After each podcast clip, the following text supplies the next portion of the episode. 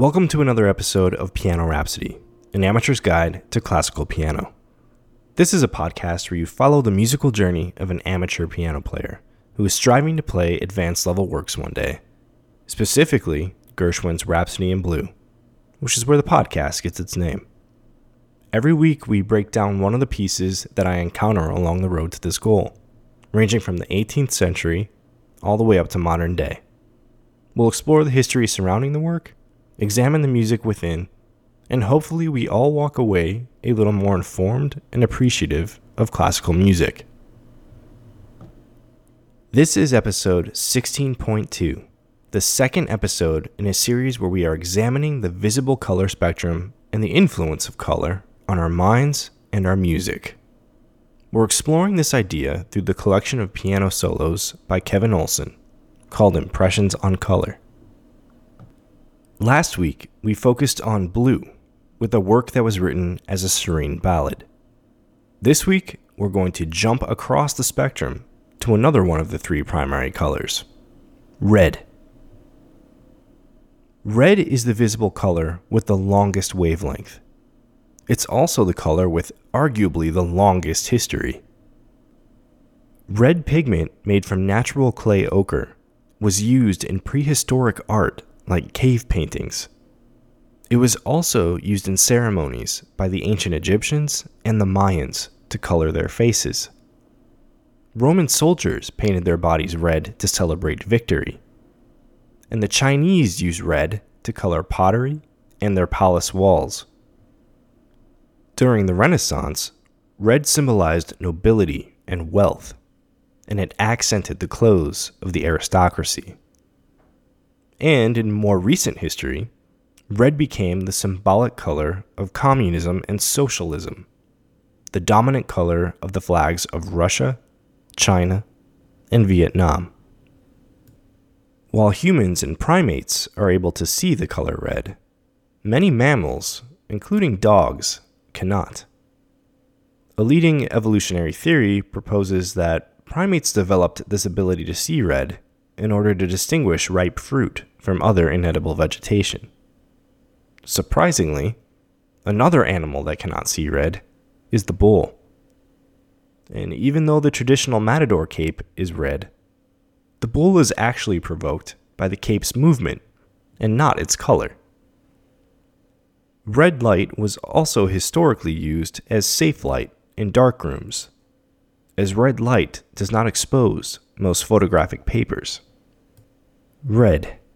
It's the color of blood, fire, rubies, strawberries, apples, grapes, cherries, tomatoes, peppers, roses, poinsettias, lobsters, cardinals, ladybugs, stop signs, Mars, maple leaves in the fall, fire engines, Mario's hat, Iron Man, Superman's cape, fast cars, boxing gloves, carpets at special events, big dogs named Clifford, Elmo, and it's also the rarest hair color at only 1 to 2% of the population. Even though red is the color of blood, Goethe did not associate red with the sanguine temperament in his theory of color. Red was Goethe's color for beauty and it was incorporated into both the choleric temperament and the melancholic temperament. The choleric temperament of yellow bile is the one of reason, associated with the element of fire, and is also linked to the color orange, meaning noble. And the melancholy temperament is the temperament of black bile, associated with the element of earth, also linked to the color of purple, meaning unnecessary. Although Goethe may not have linked the color red with blood in his theory, many other people throughout history have, and the strong associations of the color red are often linked to blood. Red is the color most commonly associated with heat, activity, passion, sexuality, anger, love, joy, danger, and courage. In China and many other Asian countries, it is also the color symbolizing happiness and good fortune. So, as you can see from that listing, red is a pretty paradoxical color. It's the color of love, sure, but it's also the color of hate at the same time. We have the idiom of seeing red in English, which means somebody's blinded by anger. And in ancient Roman times, red was the color of Mars, the god of war. Perhaps the best association with the color of red is passion, as passionate emotion can run its own spectrum of love all the way to hate. And somewhere in between this passion spectrum is the red associated with embarrassment. If you have a young child in your household, you may have seen the recent Disney movie Turning Red about a young girl who transforms into a giant red panda when she's experiencing embarrassment. Perhaps you've seen it every day for the past three months at the relentless demand of your three year old. No, just me, huh? Red's association with passion might stem from the fact that red is the color that elicits the strongest response in humans. Throughout art, fashion, and advertising, red is used to draw the human eye where you want it.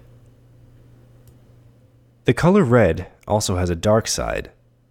Throughout Christian theology, red is strongly associated with sin, seduction, and the devil. We still commonly use the phrase, caught red handed, to indicate someone in the process of committing a sin. In the book of Revelation, the Antichrist appears as a red monster, ridden by a woman dressed in scarlet. And speaking of scarlet, the classic novel, The Scarlet Letter, is about a puritanical society that ostracizes a woman by having her wear a scarlet A on her clothing branding her as an adulterer.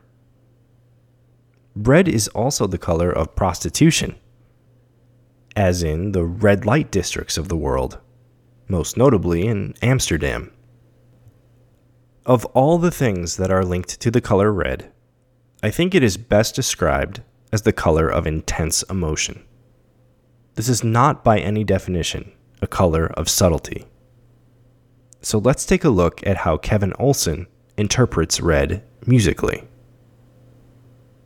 Under the title Impressions on Red, Olson includes four adjectives energetic, powerful, assertive, and passionate. So he's clearly on the same page as the standard interpretations of the color.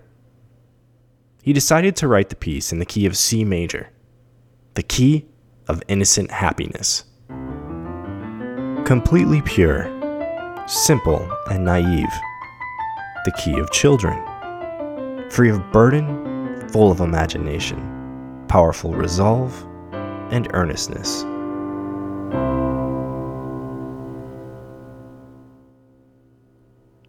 C major is linked to the color of noble gold, which is not red, admittedly, but hold on.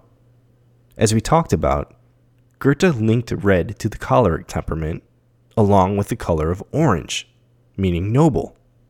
So noble gold feels like a cousin to red. It's not too far off. C major is like the sun, with austerity and grandiosity, bright and hopeful.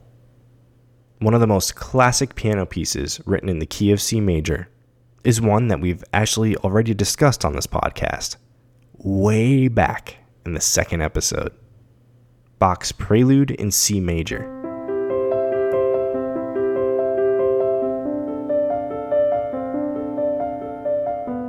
Pure, simple, bright, austere. Couldn't agree more. I can see the noble gold color in C major. Olson's impressions on red manifests as a piece marked fast, set in the noble key of C major, and the first adjective he uses to describe red is energetic.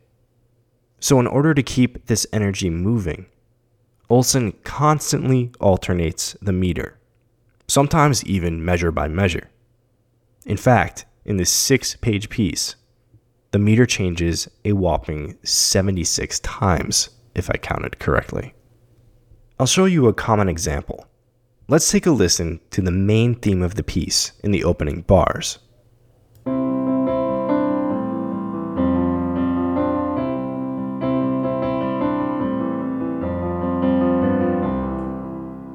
This theme alternates between 7 8 time and 4 8 time, measure by measure. That means that the first measure has 7 beats, while the next measure has 4 beats. Here, we'll slow things down a bit. Listen for the 7 beats in this measure. 1, 2, 3, 4, 5, 6, 7. And the next measure changes things up to 4 beats. 1, 2, 3, 4. This pattern continues throughout the main theme, with the meter changing every other measure. This sets off a kind of unstable ground and forces the piece to keep moving and keeps the energy level up. Let's hear that main theme again at the appropriate tempo and try to keep in mind this alternating between 7 and 4 and 7 and 4.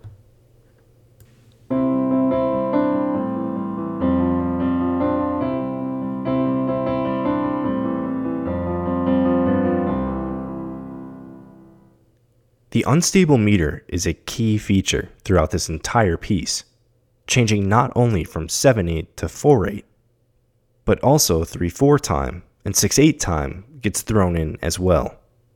Here's an example of 6 8 time that 1 2 3 4 5 6 feel.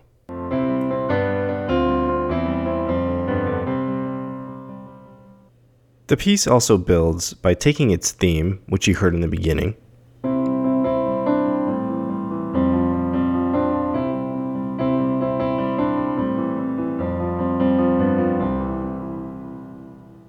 and recalling it towards the end, but two octaves higher this time.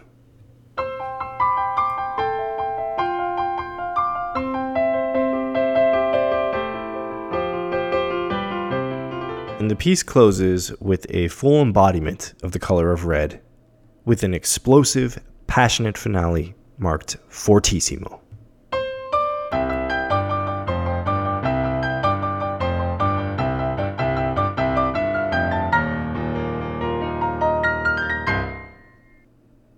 This is Impressions on Red by Kevin Olson.